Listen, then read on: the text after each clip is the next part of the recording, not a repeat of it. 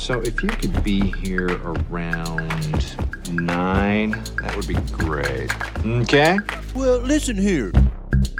Hello, and welcome to 90 Day Fiance MK. I'm Mr. O, and today Miss H and I will be discussing Season 10, Episode 7 of 90 Day Fiance. In this episode, Nikki and Igor argue on the way to his parents' house, Nick and Devin selfie stick their engagement photos, Anali meets Clayton's judgy sister, Rob does his best to apologize to Sophie, Manuel tells Ashley what he really thinks about couples therapy, and Jasmine digs things out of Gino's closet. Literally. If you watch Love After Lockup, you should listen to our other podcast, Love After Lockup UK, where we're covering the current season of Love After Lockup. All right, thanks for listening, stay safe, and enjoy. Hello, Mr. O. Hello, Miss H. How are you today? I'm I'm doing okay. We got Thanksgiving coming up this week, so I'm excited for Yes. that. Happy Thanksgiving to everybody. Yes, happy Thanksgiving. So we'll Much to be thankful for. Yes. Uh, I guess if you're in Kentucky, uh, horses and bourbon. Well, I mean, if I'm watching the show and you're thankful for people that you just want to strangle or hit, hit, hit that stupid look off your face off their face, we got a bunch of those to be thankful for this week. Yeah. well, let's start off in Kentucky. Uh, so let's uh, go to Clayton and Anali. So the next morning, uh, Clayton and Anali are wearing their matching shirts with their faces on it in bed. Clayton is starting to kiss Anali, but she is not having it, and she wants to be left alone to sleep as Clayton opens the curtains to get her to wake up. They cuddle in bed for a moment. The lack of intimacy is concerning to Clayton because he would consider them as having a pretty healthy sex life in Peru. Anali is hung up on the fact that Clayton's mom is on the other side of a very thin wall, which is her mm-hmm. explanation why she doesn't want to get down. She would rather avoid sex so his mom doesn't hear anything. Clayton is talking eh, taking Anali to go horseback riding. She playfully refuses to kiss him until he tells her where they're going. He finally tells her and claims that they are in the horse capital of the world, so he's bound to be better than her. But Anali says this is not her first rodeo, and her grandparents had horses, and she would ride them. They arrive at Stepping Stone Ranch, where Clayton describes the horses as different than the thoroughbreds you associate with Kentucky. They both get on their horses, and Clayton thinks that their horses are asleep, possibly, because they're moving real slow. But that's good for Clayton since he hasn't ridden a horse in 15 years. Clayton's horse then tries to detour and climb some steps. After their lazy loop, they sit down and Clayton has a conversation with Anali about the fact that her dad doesn't know about them, which is why Anali hasn't posted anything on social media. Annalie says that their relationship happened so fast, you know, they got engaged in four days, and that she got wrapped up in the lies, like telling everyone she's in the US for a job, that she can't post about him now because they're going to be suspicious that she's dating a gringo. Clayton asks when she will tell them the truth and is wondering how many more lies are they going to have to keep up. Anali's plan is to slowly roll out Clayton like she just met him uh, as the boyfriend, and after a more respectable amount of time, tell people that they're engaged and then married so they don't suspect that she moved there for him. She thinks it's logical. Clayton is hurt that her dad doesn't know and annoyed that she would just keep up forever this lie if left up to her. Anali gets frustrated and just doesn't want to talk about it anymore. Later, Anali and Clayton take mom to meet up with Clayton's sister, Brandy. Clayton says his sister can be extra protective since she's the only sister in the family. Clayton is trying to continue this Kentucky tour by going bourbon tasting. He hopes it will keep people loose and getting along. Brandy comes in and gives everybody hugs. Anali's impression, first impression at least, is that she is sweet and pretty, but her guard is up because Clayton says that Brandy can get, he describes it, jealous. Yeah, Brandy that's- doesn't know anything about Anali, and Clayton says that he didn't want her to have preconceived notions of Anali, so he never said anything.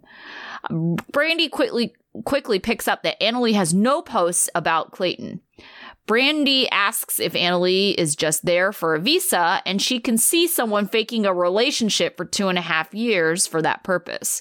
Clayton thinks that Brandy has an attitude, and Brandy walks or walks off to cry because she says she's just over it. And Brandy tells us that she doesn't really care how she came off because she just doesn't trust Anali. All right, so what do you think of Anali's plan of this, like pretending that she just met Clayton and like trying to drag out this timeline? It's so dumb. So, so dumb. Because she's not going to go back, right? Right. She can't go back, right? We know Yeah. she can't go back. When she has her, she gets the, the they get the K one visa, they get married. It's a long time before they can go back. Right. So his plan, her plan is to be like, "Oh, Dad, I met this guy. Um, we're boyfriend and girlfriend. By the way, I'm going to stay in America for two more years. Yeah. Like, unless he, unless she already sold him, I'm going to be in America for two years working. I guess, maybe the thing. It just, it's just. I feel like if you're from Peru, right? You Yeah. know that, like, I'd imagine for Peru, the actually getting to legally stay in America for a long time is hard. Like, that's not Right. an easy thing to do. And how did you? Did you just? You're just gonna stay? Like it? So it, that that confuses me like tremendously. It's an awful plan, just an awful, awful plan because there's going to be paperwork, there's going to be documentation that dad might not necessarily see, but there's going to be tons of evidence that she's been lying to him for years. Well, yeah, and the show, like, come on now. Yes, and there's a television show. Yes, Right. also true. That doesn't make any sense to me. Also, like, Clayton's right. Like, she really has to keep up so many more lies. Like, even the fact that she's, you know, over here for a job. Well, she clearly doesn't have a job. So, what's going to happen when her dad asks her, How's your job going?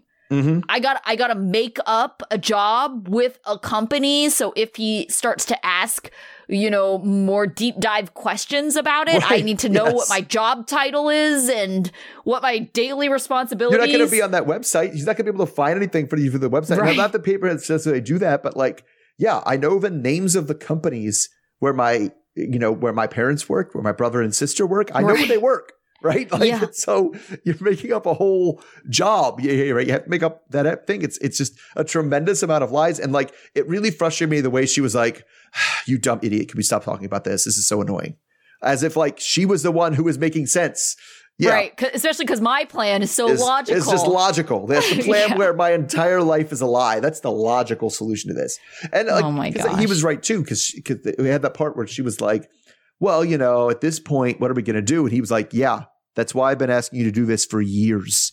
Like, Yeah. this is not a new request that I've had to do this." And like, and put it that way. And when other people find out about this plan and find out about your lies, they don't take you seriously and they don't trust you like right. Brandy. like, Yeah. Yeah. And I, I don't blame Brandy because this is a dumb thing. And I mean, it's also hard when Clayton can't even back her up, right? And he he's like, yeah, this is a dumb idea. I don't know why she hasn't told her dad. yeah. Well, I mean, it's also pretty natural, maybe not natural to tell people to their face, but it's very natural to be like, so wait, what you're telling me is that you have a multi-year, multifaceted lie that you're telling on planning on telling your father, Mhm. but we should trust you that you're not lying to him. Yeah. Like, what? Like, no, the only thing I know about you right now is that you come up with this grand scheme of lies to get what you want. So why would I not suspect that you have a grand scheme of lies to get what you want if I suspect that's, say, a green card? Yeah. Yeah. Just uh, this is bad. I I don't know how you're gonna get out of this. I don't know. It's it's just a lie that you. Yeah. I, and, and, and- but I feel like this is something that most people figure out when they're children.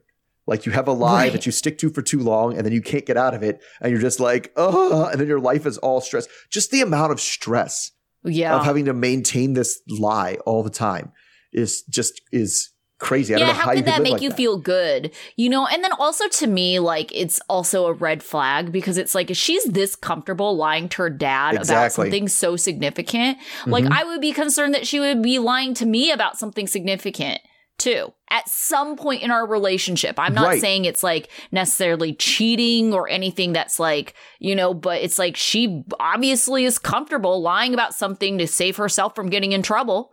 yeah, that right, and or yeah, save herself from discomfort. So she, Yeah. and so yeah, what's she gonna do to me? Like, yeah, I mean. The one thing I say I, can't, I don't blame her for is not wanting to get get down with mom on the other side of Oh the wall in the closet. yes. Like totally on board with that. Understood completely. But it is kind of interesting because it is to an extreme where I'm kind of with Clayton a little bit. You kind of wonder a little bit, like, are you even into me? Because it doesn't seem like she's that into Clayton. I just don't get those vibes right now. because because thinking about you know my past and what I expect from people and things like that in relationships, I would be like, uh, like we'll start making out a little bit and be like, yeah, but you know we're not going to do it because your mom's in the other room, right? Right. Like, like, but there'd be some like physical, clear physical Yeah. interest, right? She doesn't even seem to want him to touch her at all. right. Mhm. Yeah. So I don't know. It just is weird that she just seems so like not into this. Right. Right. So moving on to people, other people who maybe not aren't as communicative as we would think. Let's talk about Devin and Nick. So Devin and Nick are back in Seoul for one day before they go back to the to go to the States, and he has this whole special day planned. Starting with these engagement pictures where they're like they go to like a I guess I guess it's to a rental place and they each rent a hanbok and they go around the city. Um, she seems pretty happy about trying trying it on and putting it on, but sometimes with Devin it's hard to tell. I mean, this time she actually is like smiling and laughing, so we're pretty good. She puts on a pink one, and Nick says she looks like a Korean angel. So then it's Nick's turn to get dressed, and he comes out. The funny, I thought it was like one of the funniest things we saw on the show th- this time was he comes out like doing this weird like stride thing, and he's like, "This is how people used to walk back in the day. Like this is how they did it." So then they take a walk in a park, in an old, which is an old fortress, and they take selfie stick engagement pictures. So on the way back, he has a plan to officially propose to her. So it's going to be tricky for him to kind of get the ring out surprise wise because there's no pockets in the hanbok. So, you know, he has it like stuffed in his pants, but he manages to do it pretty well. He gets down on one knee and her, she says, of course. So now they're going to go back to the US, officially engaged and actually ready to get married. So I feel like this was kind of our like breath of fresh air. Like, let's not have any controversy and just have some cute people doing some cute things, I guess. Right. Yeah, pretty much. Um, it was it was cute. I mean, that's pretty much it. Like, it's, Yeah. I don't know. I feel like he could have done a little bit more with like, you know, if you're doing engagement pictures, maybe makeup and an actual photographer. But other than that, Oh yeah. gosh, her makeup it bothers me because her eyeliner like she has it going down on the ends and it just makes her look like she's got like sad eyes. yeah, I, I, I, I- I'm, a, I'm a little like concerned that he's like, are you doing that so you look more Asian? What are you doing with that? Like, How uh, does that look you? It makes her look like she has droopy sad eyes. I know. Like- but it's just like, but but why why are you going down with it? I Oh, don't Because she's got like she, she she doesn't have big eyes either, right? And Mhm. so I feel like by usually when you have when you don't have big eyes, I feel like you go back up on the end to try to emphasize that things are Yeah. opening and we're going up. Yes. So the down definitely is you're right, gives her the it almost looks like, yeah, I guess you're right. Sad dog eyes is what yeah, it is. I don't get it. Like it's not a good look, and so just based on that, she needs to get professional help. Well, she also has her whole demeanor is kind of sad dog demeanor, like all the Mm. time. Like she she has a droopy dog personality, Yeah, she doesn't exactly have high energy. right? Yeah, but we'll see. It's We'll see. We'll see when she's back home. That might right. I was going to. Yeah. say, like when she's in a more comfortable environment. I think also, you know, like based on the timeline that we know, it's been like a day. She's probably had jet lag. Mhm, You mhm. know, she had this very emotional meeting with parents. And there's trains back and forth. Like they always just jump. And we're back in Seoul. And I don't know how Yeah. long it actually took them to get back to Seoul. Right, right. So, yeah, I mean, we'll, I mean, they're supposed to be back next week, so that'll be interesting. Mhm. All right, uh, let's move on to Igor and Nikki. So, Igor wants Nikki to dress more simple for when she meets his family. He's nervous about her meeting his parents. They say they're accepting of Nikki being trans, but he wonders how they will feel actually meeting her. Igor wants her to cover up her cleavage and wear less makeup. Uh, and then in an interview, Igor refers to Nikki's boobs as boots. As boots. Kind of emphasizing that his grasp on the English language isn't quite there. So Igor tries to pick out clothes for Nikki, but she is not about this. She she thinks that she should compromise and she is willing to dress more conservatively as long as it's in her style. So she picks out a pink blazer and pants. Igor tries to get the saleswoman to back him up on picking out a more conservative look. Nikki thinks that she can tone it down, but she's not going to change who she is. Nikki is getting ready to meet Igor's parents while Igor is practicing his English on Duolingo. Nikki asks if he's learned the word horny yet. And hmm. Igor says, probably not this version. He tells us that when Nikki would yell at him, he didn't always know what she was saying, which is why he started this app. And claims that when Nikki says something nasty, he will know what she means now, which I'm going to guess probably not, not. how Duolingo works. Nope, it's not going to No. teach you horny. It's not going to teach you all the cuss words she's going to cuss Nope. at you. Nope. Right, right. so uh, Igor is happy about the dress Nikki picked out, and they both seem to be happy about the sexy conservative look she landed on. Igor continues to compliment her more natural look, including her makeup, saying she blends in more with the Moldovan women. Nikki then takes that as an insult and wonders if she is the right girl for him. Nikki wonders if Igor isn't sexually attracted to her and if he's in the relationship for the wrong reasons. Igor says that it's in her head and her bringing it up actually makes it worse for him. He then tells her she doesn't touch him gently and is too wild and aggressive. Nikki says that he can't handle her and they're not meant to be. Igor tells us that he feels the pressure to have sex all the time and he can't deal with her yelling about it anymore. Nikki tells him that she feels like he'll just say things like he feels she's trying to eat him and it just makes her feel bad. She he asks her if she's a hungry hungry American and Nikki says mm. she's passionate and he's cold. Igor asks if she wants if what she wants is robot sex, which means always ready. He tells her not to push him because he's changing his whole life for her and it's a big shock. Igor says that she can't just live in the moment and appreciate the things he's done, like telling his family and friends about her, and instead she focuses on the material things that she's provided for him. Nikki says that, okay, she'll leave then, and Igor makes a joke about having an eject button in the car. Nikki says that he always makes a joke, and Igor says that that's the only way to survive in Moldova. Nikki says that she will be sweet and nice to Mita's family, but she really wishes she was back at home. Nikki wonders if Igor is even in love with her. He reaches over and tries to hold her hand while she looks out of the window and cries.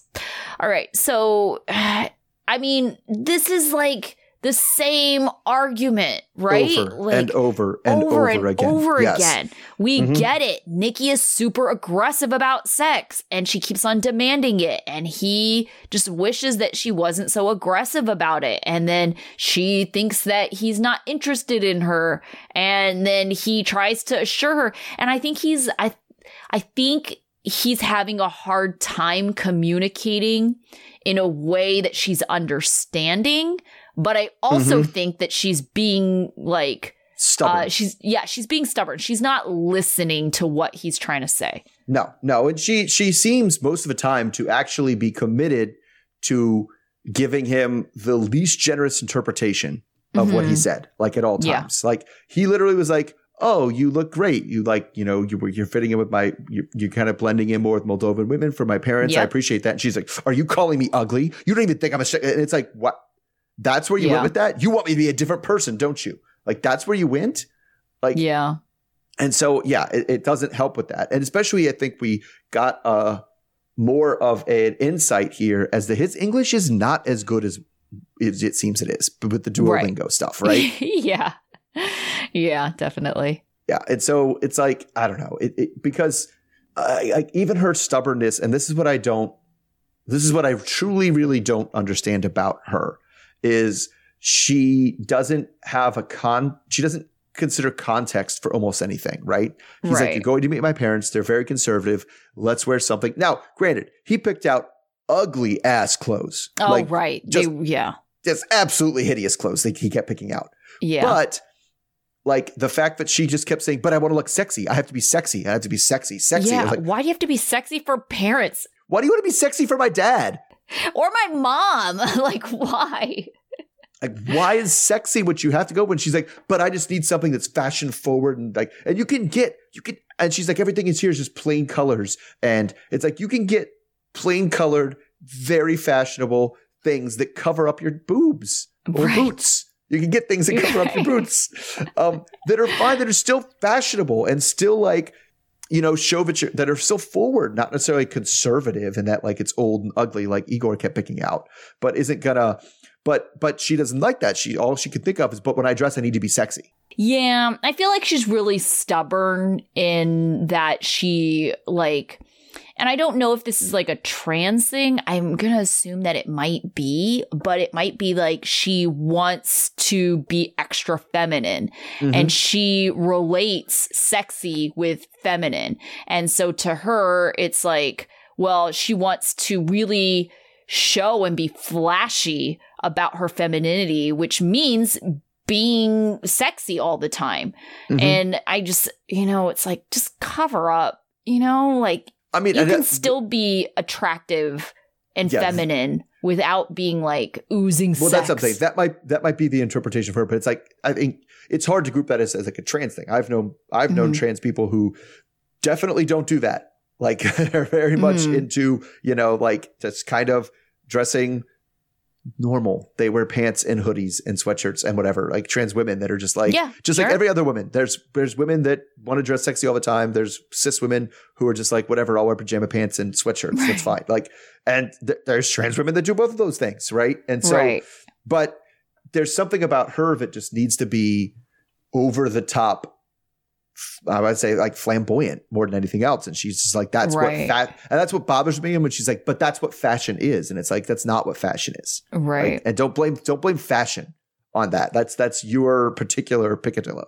Yeah. I mean, I don't think all trans women feel that way, but I feel that because she is trans, she associates, you know, sexiness with femininity and she wants to, you know, portray that image, especially.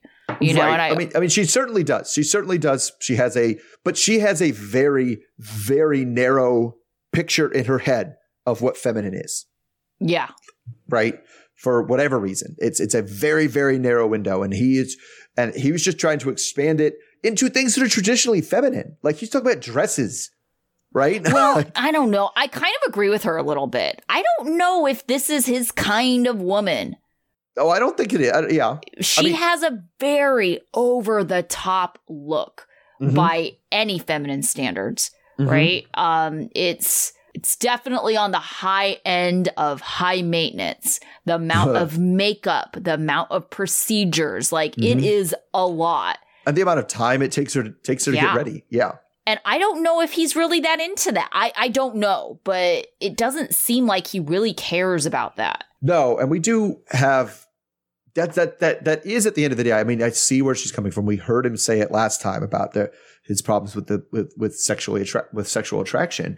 It's just like other than that, it does seem like he has spent most of the time. Maybe it's different in the states if we ever see them in the states, but he Mhm. spent most of the time being like trying to tell trying to tell her, "I want you to I want you to dress another way." yeah. right? And sh- and she specifically wraps up a lot of who she is and how she expresses herself with clothes.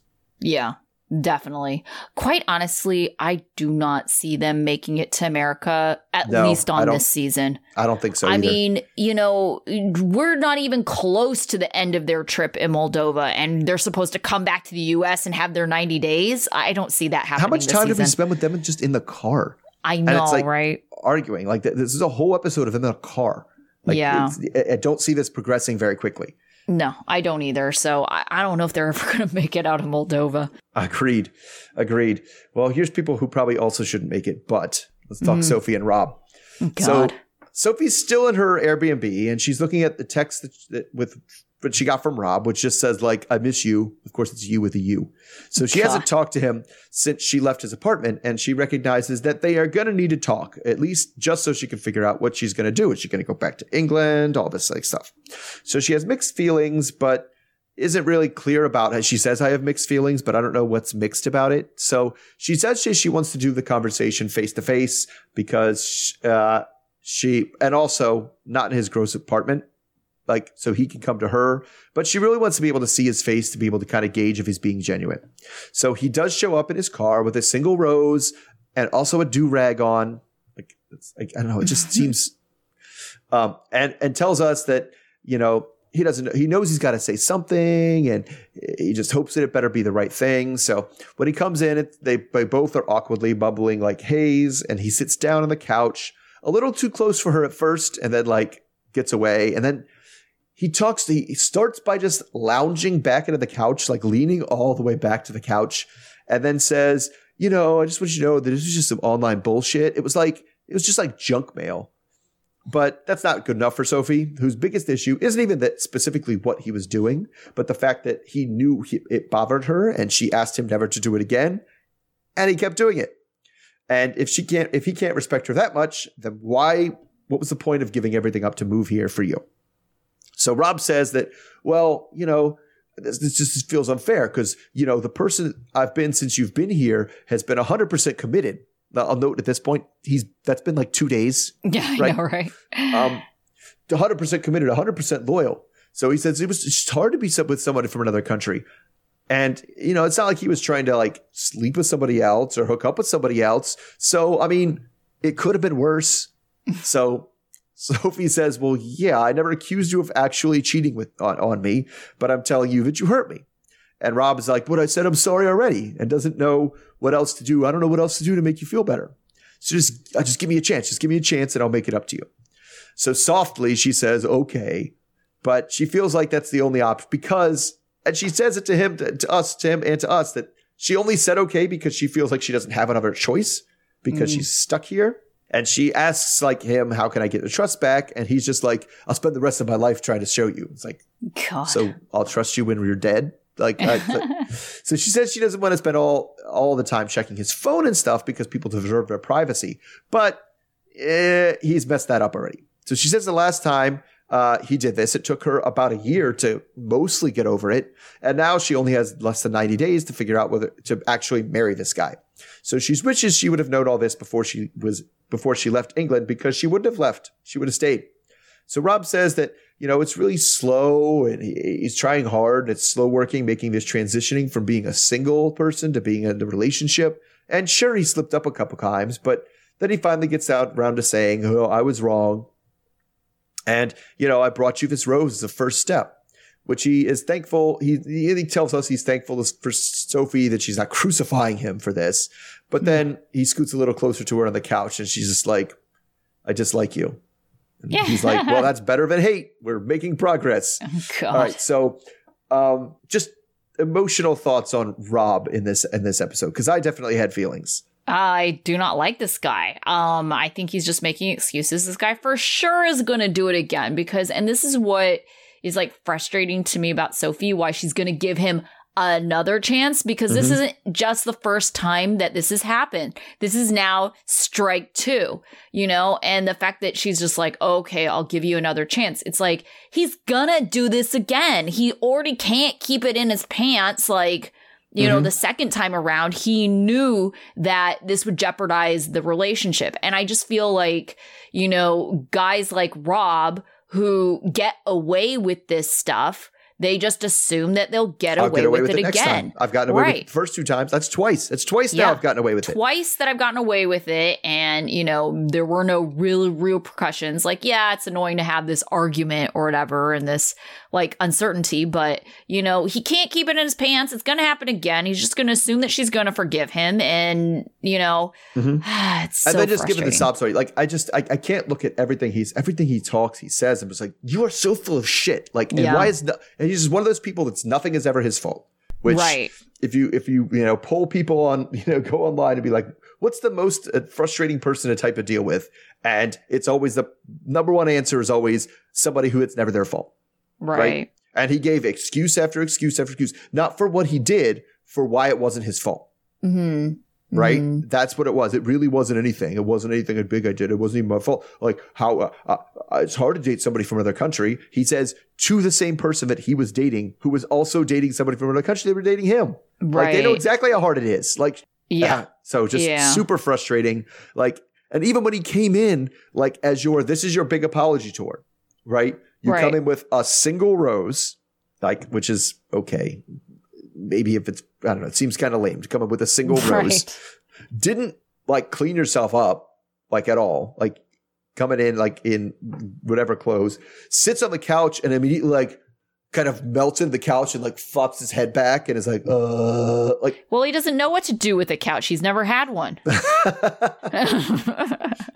But you know, I'm saying it, it just he just took a, took a, a physical position that made him look disinterested in this whole Yeah. conversation, Mhm. right? And so it doesn't seem I don't from the conversation, I heard a bunch of words of somebody who thinks this is what you're supposed to say to make up for it, but does not have the backing behind it to make up for it well, at all. Yeah, everything he said was like empty. Like, Mhm. don't think of our past. Like, anytime you think about our past, think of the potential of our future. What the fuck did you just say? Like, oh, she's supposed to trust you based on that comment? Like, Yeah. that. First of all, that comment makes no sense. No. Oh, I mean, it does make sense it, in, in his head because it means Yeah. don't hold me responsible for what I did. Right. Think about what we might become. And then, yeah, th- imagine the picture, imagine the perfect future me. That's Yeah. me. Think about that. Don't think about the guy who who Who did shitty yeah. things to you, like in Yeah. real life. Think about the pretend person that I might one day become, right. and then you'll be happier with me. Oh so just do that. Just stupid. Oh my gosh, this guy. All right, uh, let's move on to, oh gosh, a little bit more stupidity, it seems like. Uh, and that's Gino and Jasmine. Oh my goodness. So Gino is insisting that he's never cheated on Jasmine after the lip gloss incident, but Jasmine is crying and wants to go home. Gino wants to be able to explain himself, even though he has no idea how the lip gloss got under the seat. Jasmine says that she wants to pick up her dog from his house and go back to Panama, and Gino agrees, but then insists that he's never cheated on her as they yell back and forth. Jasmine says that it's suspicious that he's reacting like this. Jasmine says that she doesn't feel love after Gino tries to convince her that he does love her. He hugs her and she continues to cry. Gino says that she has to believe him as she cries about him abandoning her. Jasmine tells us how her dad abandoned her when she was three, and Jasmine is kind of messed up because she always wondered how any man could love her if her own father told her she was a mistake and doesn't love her. Gino continues to tell her that he never cheated. Jasmine asks how she can trust him when it's so hard. Gino says that he was always home whenever she called to check up on him, so that's a reason to trust him. So later, Jasmine is working out in the living room. Jasmine says that the last few days have been difficult because she's feeling betrayed and insecure about how much Gino loves her. She thought things would be better once there was some uh, there wasn't distance, but she's not feeling it and it's just getting worse. She's questioning whether living with Gino is the right decision. Later, Jasmine is cleaning up the house while Gino's away. She says cleaning is her therapy, but in the process of cleaning, she finds evidence of his ex wife everywhere, including a napkin that had uh, the date of his birthday and their initials written on it. Jasmine questions why he is saving a napkin along with a card that is talking about uh, how Gino turns her on in every possible way, which Jasmine scoffs at because she can't say the same and wonders who this other Gino is who has uh, books about Kama Sutra and lube just laying around. For some reason, he also has a notebook with one Spanish word on it, perras, which translates to bitches. Jasmine is upset and also wonders what about bringing her kids into the situation. She then visits his ex's social media and sees that his ex has a dog that looks exactly like Coco. Jasmine then spirals into feeling like a replacement and she doesn't feel special or unique. Gino comes back from running errands to show Jasmine the stuff he bought for Coco, including a hat and a wooden staircase for the bed. Gino says that things have been tense and he's worried about her jealousy. Jasmine tells Gino to sit down as she shows him all the stuff she found in the house. He says it's old, and Jasmine asks why he hasn't thrown it out. Gino says he forgot and it was probably hidden somewhere, but Jasmine says she just found it by opening a drawer. Gino denies that she found it there. He explains that the Portuguese lessons she found was because he was going to live in Brazil for six months for work, and the napkin was from his 40th birthday. Gino doesn't see the problem and claims to have had a life before her. He says it's not important to him, and Jasmine rips up the napkin and throws the pieces at his head. Gino thinks that Jasmine is being too harsh and stepping over the line. Later, Jasmine meets up with Michelle, Dana, Gino's cousin's wife, to get a mani and pedis done. She doesn't care how much this is going to cost because she sees it as Gino owing her. Jasmine says that she's the only family member who she feels comfortable with. Jasmine says that she's tired from cleaning Gino's house, and Michelle is not surprised. Jasmine then tells Michelle about the love letters and other things that she found from Gino's ex wife. But Michelle thinks it's normal, and she says that Dana, her husband, has stuff from his past. She reassures that Jasmine, uh, she reassures Jasmine that Gino does love her. Michelle thinks Jasmine needs to accept and believe that she has love. Michelle thinks that Gino also needs to make Jasmine feel safe. Michelle suggests that maybe they have a girls' night out, like a bachelorette party, since Gino had a bachelor party. And Jasmine's like, hold up, Oh, yeah? what? She's surprised because she thought he was going to wait until she was there so Jasmine could plan his bachelor party. Michelle tells Jasmine that she doesn't know what Gino said, but they definitely had a party the day before she got there, and there was a stripper. And she's pretty sure that Gino was touched. Jasmine was starting to feel guilty about getting mad at Gino for all the stuff in the house, but now she doesn't feel guilt about it anymore because now she's mad about the bachelor party. She says that she's holding it together in front of Michelle, but she cannot wait to get back and confront Gino about this rogue bachelor party he had. Mm-hmm. All right. Why do you think that Gino is a flipping idiot? He knows how jealous this person is. Why is he leaving? Like, if that were me, I would be scouring my house for any incriminating Okay. things that could get me in trouble. And I would not be, okay, I would either do one of two things not have had a bachelor party, or if I had the bachelor party, I would have come clean about it. Okay, so those are like two separate issues. One, Yeah. the house thing, not surprised by at all. My man didn't even sh- take the shit out of his toilet before she got yeah. there. It's not surprising he didn't go through the drawers that he probably has been stuffing shit in for 30 years, Yeah. just like putting it in there. I I do buy that Gino had no idea what the fuck was in his house. Like, like I, I buy that completely. Like that all that stuff got stuffed in a drawer 10 years ago. He hasn't thought about it since. He might not have opened that drawer since. Like that is believable to me knowing Gino, right? Now, the bachelor party thing, that's just fucking dumb. That's just Yeah. so dumb. Like you know who you're dealing with. Yeah. A. But the thing is, is I think that's also a little bit how Gino tries to portray himself on the show as somebody who wouldn't even why would like like we're like like me. I, I'm not interested in strippers in the least. That Mhm. doesn't doesn't appeal to me at all. I don't care. It yeah, yeah, not good. But he tries to portray himself as someone like that, despite the fact that he's he totally is a stripper guy. And he totally is a because we know he was he spent how many years being a sugar daddy to random people online, Yeah. right? And so I definitely believe that he would do this bachelor party thing now, and that's just dumb knowing who your partner is. Right. But um, I, I don't know. It's like thing that got me though is how do you feel about Michelle? Is Michelle on the on the uh, on the up and up, or is she like being a manipulator and like lighting this fuse for the bomb goes off to get Jasmine out of here? I don't know. I don't think that she's intentionally trying to manipulate, but I did find it to be kind of odd advice. Like, everybody has a past. Dana has random love letters from his exes, and it's like, that's weird. I don't think that that's as normal as Michelle thinks it is. Uh, well, for, uh, first of all, I can't remember ever getting any love letters from an ex. That's Okay, well, let's get modern times. Uh, love emails, love texts. well, I don't delete any emails at all. But Okay. um, and my texts all got deleted when I got when my I jumped in the pool with my phone in my pocket. Okay. So I don't have any of those because um, but the um yeah, like other things. I mean, and, and it's different. I, but I think Jasmine would be to the point where she would want him to get rid of like furniture and like pictures. Uh, that's the thing. I have a lot of things that are on my walls that were like gifts from my ex, and my Uh-huh. partner knows that, and she's okay with that. But but it's also not her. You know what I'm saying? It's right. it's very different to be like, oh, that's a picture of a thing, a, a nice decoration, a piece of art. And like, oh, where'd you Mhm. get that? It's like, oh, my ex-wife bought it for me when we were married. Like, that's like that to me is fine. If I had pictures of her in the house, Yeah. that'd be different. Yeah. And I don't know how I feel.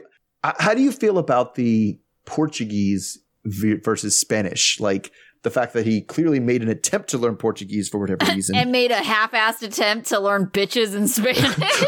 I have a theory about that too.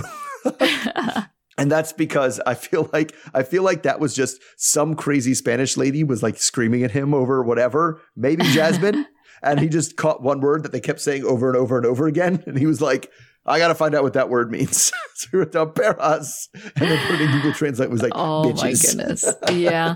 Um. I mean. Uh, I would want to know how legit his work trip to Brazil was going to be, right? Because this is the first we've ever heard of that. If that was like a legit thing, um, where he was supposed to live there for six months, like I thought that's where he met his first wife was when he was in Brazil working. Oh, I knew that his ex-wife was Brazilian, but I had no idea that it was him living down there. So if that's the case, then yeah, he probably needed that. So that makes sense. Yeah, it makes sense, but I feel like it's something that hasn't really come up before with the with the language stuff because it's Mhm. kind of bullshit if you're intending on marrying this Panamanian lady and bringing her kids up and you don't, Yeah. and you're not speaking and you made no attempt to learn the language Except for perras except for yeah the the cuss word she kept screaming at you that one time right Yeah. exactly Yeah, I mean, Gino just in general confuses me. Um, I kind of agree with Jasmine. Like his reaction makes him seem really guilty because we've seen him overreact like this before. We talked about it last week, like when he had his, uh, you know, sexting uh, with his ex, and he got exactly the same reaction, and it was because he was guilty as hell. Yeah, I mean, I definitely, it definitely looks guilty because she's like, "What is this?" And he just makes this face where he Yeah. like, hmm, he just like makes a grumpy face, turns the side of his like mouth down, and just like staring straight ahead, like, hmm, which makes him look like, "Oh, you don't want to talk about this, do you? You know Right. exactly where where this is going. You don't want to talk about it." So Yeah. it definitely does. It does seem like that. Gino just gives me like gross vibes, and it's just like, oh yeah, ugh. yeah, yeah. And it's Yeah. like the, the, the, the, the yeah the the yeah just you know she's gonna find out about this bachelor party eventually. Why would you have it a lie about it be? Yeah, especially because it's pretty clear production was there because we have Right. footage of it. Yeah.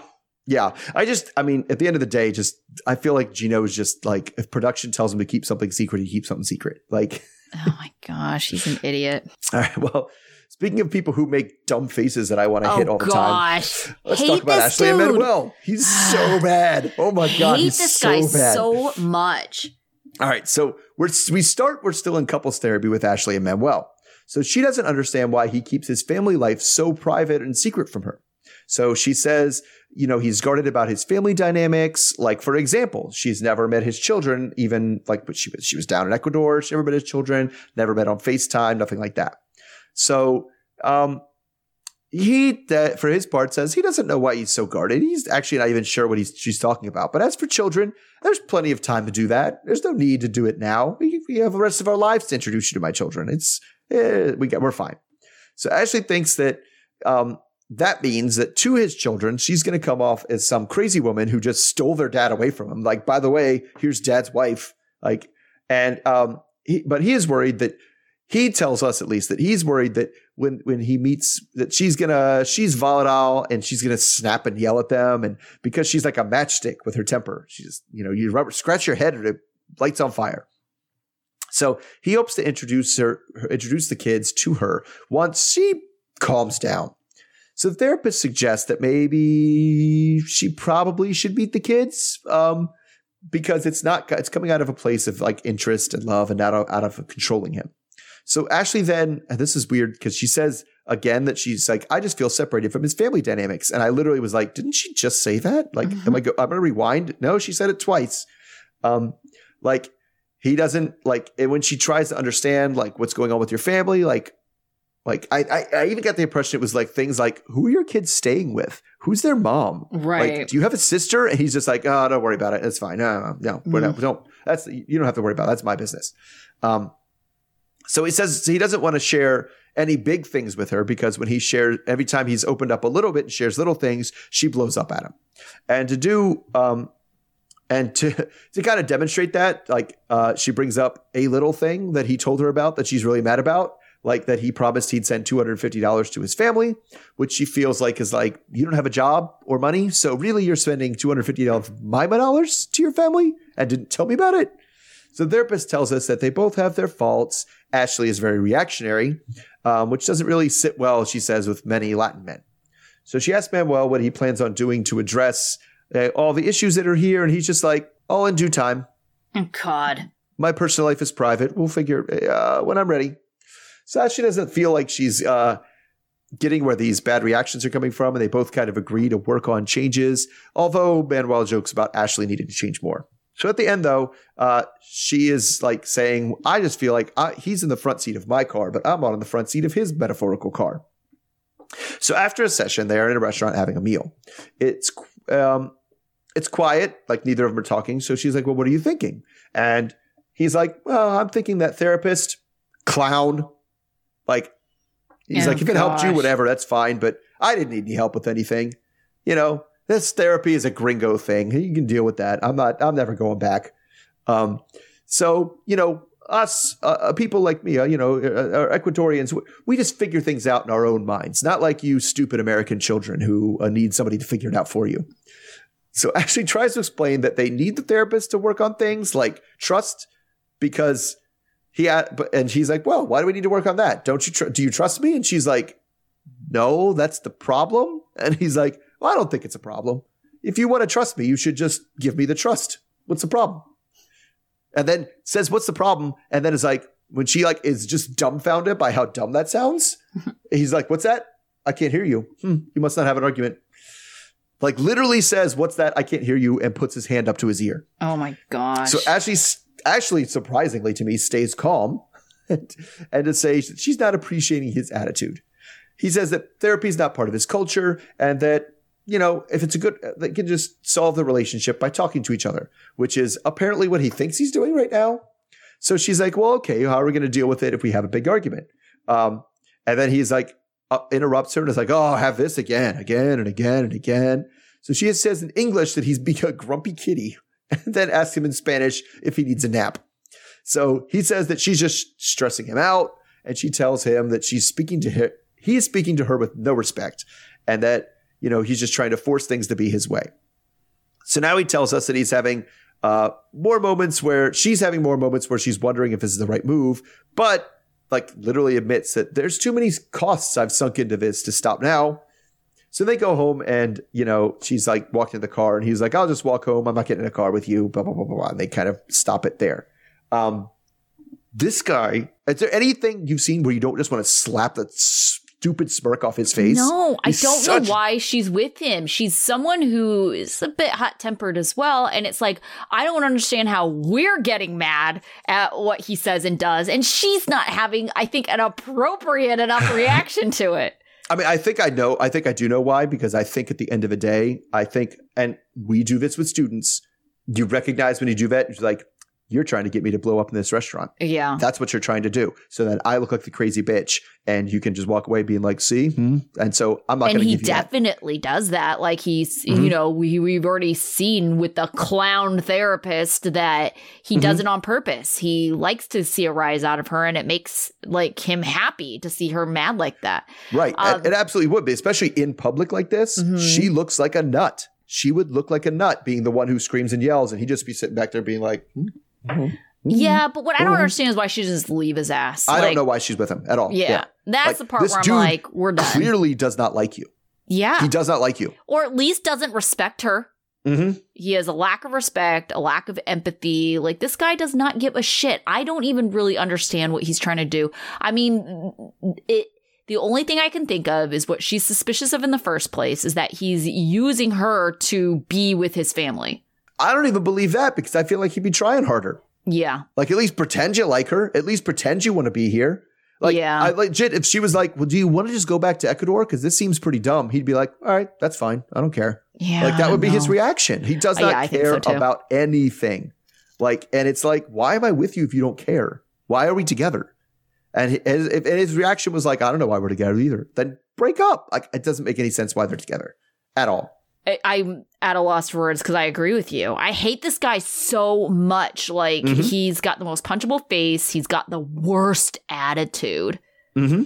Know, I just it's it's yeah, it just kills everything. He's not funny. No, like, he's not. What, has no redeeming qualities. No redeeming qualities at all. He doesn't seem like he's not interesting. He's not funny. He's just no. a dick all the time. Like what? I mean, I guess he's. I guess he has a good dick. Like that's all we can say for him because oh, that seems like the only thing she likes about the relationship. Yeah, he's not charismatic. No, he's not or charismatic interesting. Right. Yeah. So I mean, as a cast member on the show, pff, not likable at all. No, it's super boring. Like, yeah. I mean, he's frustrating in that you know he, he he gets he gets me riled up and and and and you know angry at him for being such for saying just most outlandish things, mm-hmm. but he doesn't have a personality with it. Like like we had like you know going back to Anfisa. Anfisa was funny. Yeah, she was. Like as you know nasty as she can be being on the House of Villains and stuff. And she, she but she was funny. She said funny things. This guy does not say funny things. No. He just says infuriating things. Yeah, for sure. All right. Uh, so, uh, out of the group we saw this week, who would you say is your student of the week? Uh, I will. I guess I'll say Clayton. Um, I thought he Mhm. dealt with the Anali stuff appropriately. Um, and I like I appreciated how when it came to his family, he was like, "Yeah, I'm not going to pretend like I'm. This is my family. I'm dealing with my family as I will. I'm not going to sit here and be like make pretend like it makes sense to me while you're doing this. We're, and and I'm going to talk to you about it." And he talked to her about it. He, as much as she said it wasn't, was the logical one with everything. And so, yeah, I guess I go with that because it was lots of lots of jerks this time. Yeah, yeah, definitely. Um, I actually went with Jasmine, um, simply because, and I know we've been saying this more about her, like, if we had had this exact same conversation, like the first time we saw her, she would have blown up, yelled at him, you know, and I feel like her uh reactions to all these things that she's like you know perceiving to be as like nefarious is like being the right amount of upset um and she's communicating but i think the thing that really kind of made her like oh okay well this is good is the fact that getting another perspective made her question her own perspective to the point where she was ready to admit that she was wrong Yeah, until like that person then gave her more information. Right. yeah. Until you had other things to be mad about later. But, you know, at least she was like, okay, I, you know, someone saying this, maybe I, you know, overreacted. And she was willing to admit that. So Mhm. uh, that's why I gave Jasmine Student of the Week. Uh, what about your duns? So I, I I feel like I've been saying Manuel a lot, and I can almost Mhm. always go with Manuel, but Yeah. I'll go with Rob this time. Just kind of feel like I'm going back and forth, but same kind of things. Like he's just infuriating to watch talk because I mean he's different. Like, Manuel genuinely seems to think, believe the things he says. He just says infuriating things. Right. Rob doesn't. He's full of shit. He's just so transparently full of shit. Yes, that no, it's I frustrating to agree. watch. I also had Rob as a dunce because like the stuff he said wasn't making any sense. Mm-mm. And then also the thing that frustrates me about Rob is why are you trying so hard to win this girl back when one you knew that you messed up like you would have lost her. And then two, why are you trying to win her back when you guys still haven't even discussed the whole child thing again? mm-hmm. I feel like Yeah. that situation hasn't been resolved. Yeah, it just doesn't even seem like okay, you won her back, and like she still is like okay, so that means I can sit closer to her, and she can be like, "Ah, I don't like you. Yeah. Like, Right. yeah, good job, buddy. That's the winning. Like, Yeah. fantastic. Get into that relationship. Yeah. All right. Uh, what about your life lesson? Uh, so um, it's almost always a mistake to um, tell any woman, but especially like women who really go over the top with their makeup, that you like their natural look better. Oh gosh. I mean, Love is Blind is what immediately came to oh mind. yes, that's right. That's right. right Yeah. about how he said that and it's like I don't think that guy's ever going to live that down. No, no. And he was like, because his was, oh man, because the Love is Blind one was just like, I, I, I saw you with too much makeup Yeah. and I stopped being attracted to you. right. And your Like- fake lashes. yeah. Like yeah. Fake eyelashes means I will never be attracted because I saw them on you once. Right. I will never be attracted to you ever. Yeah. That's, God. yes. Yeah. Uh yeah, my life lesson uh it's actually kind of towards Igor. Um, you know, you got to know if your partner is going to be responsive to you making jokes in conflict because you know, if Nikki's not and she's very serious, like Mm-hmm. that's not going to go over well cuz she's going to think you're not you know, taking things true. seriously.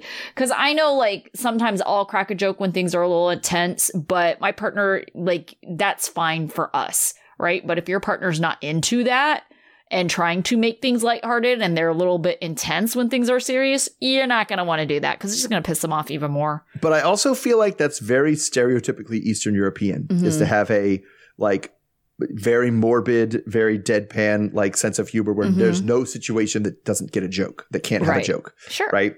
And so it's definitely a cultural thing for sure. Yeah. Yeah, definitely. I, I definitely find when I get uncomfortable that I make weird jokes. So, uh, but if I was with someone that, you know, took things a little bit seriously, I would know, like, okay, Mhm. well, I shouldn't be doing that. Especially if I'm going to get yelled at like Nikki does with Igor. Yeah, oh my god, she just yelled at him so much. There And was a lot of yelling. Also goes with the sex. Like you are. I mean, unless that's that guy's specific kink, like screaming at the, at a dude is not going to get him hot and bothered for you. Oh gosh. Uh, that would be an interesting kink for any dude to have, really. I mean, it kind of goes with like a submissive like I kind of kink, so. right? Yeah. Yeah. And I could see Nikki like playing that role. I don't know. Maybe she is barking up the wrong tree here. Mm-hmm. Yeah. All right. Uh, so maybe we'll get out of Moldova, Moldova one of these days, but not anytime soon. So we'll Nope. be back again next week. Yep, sure will. Okay. So until then. Okay. All right. See everybody All then. Bye. Okay, bye.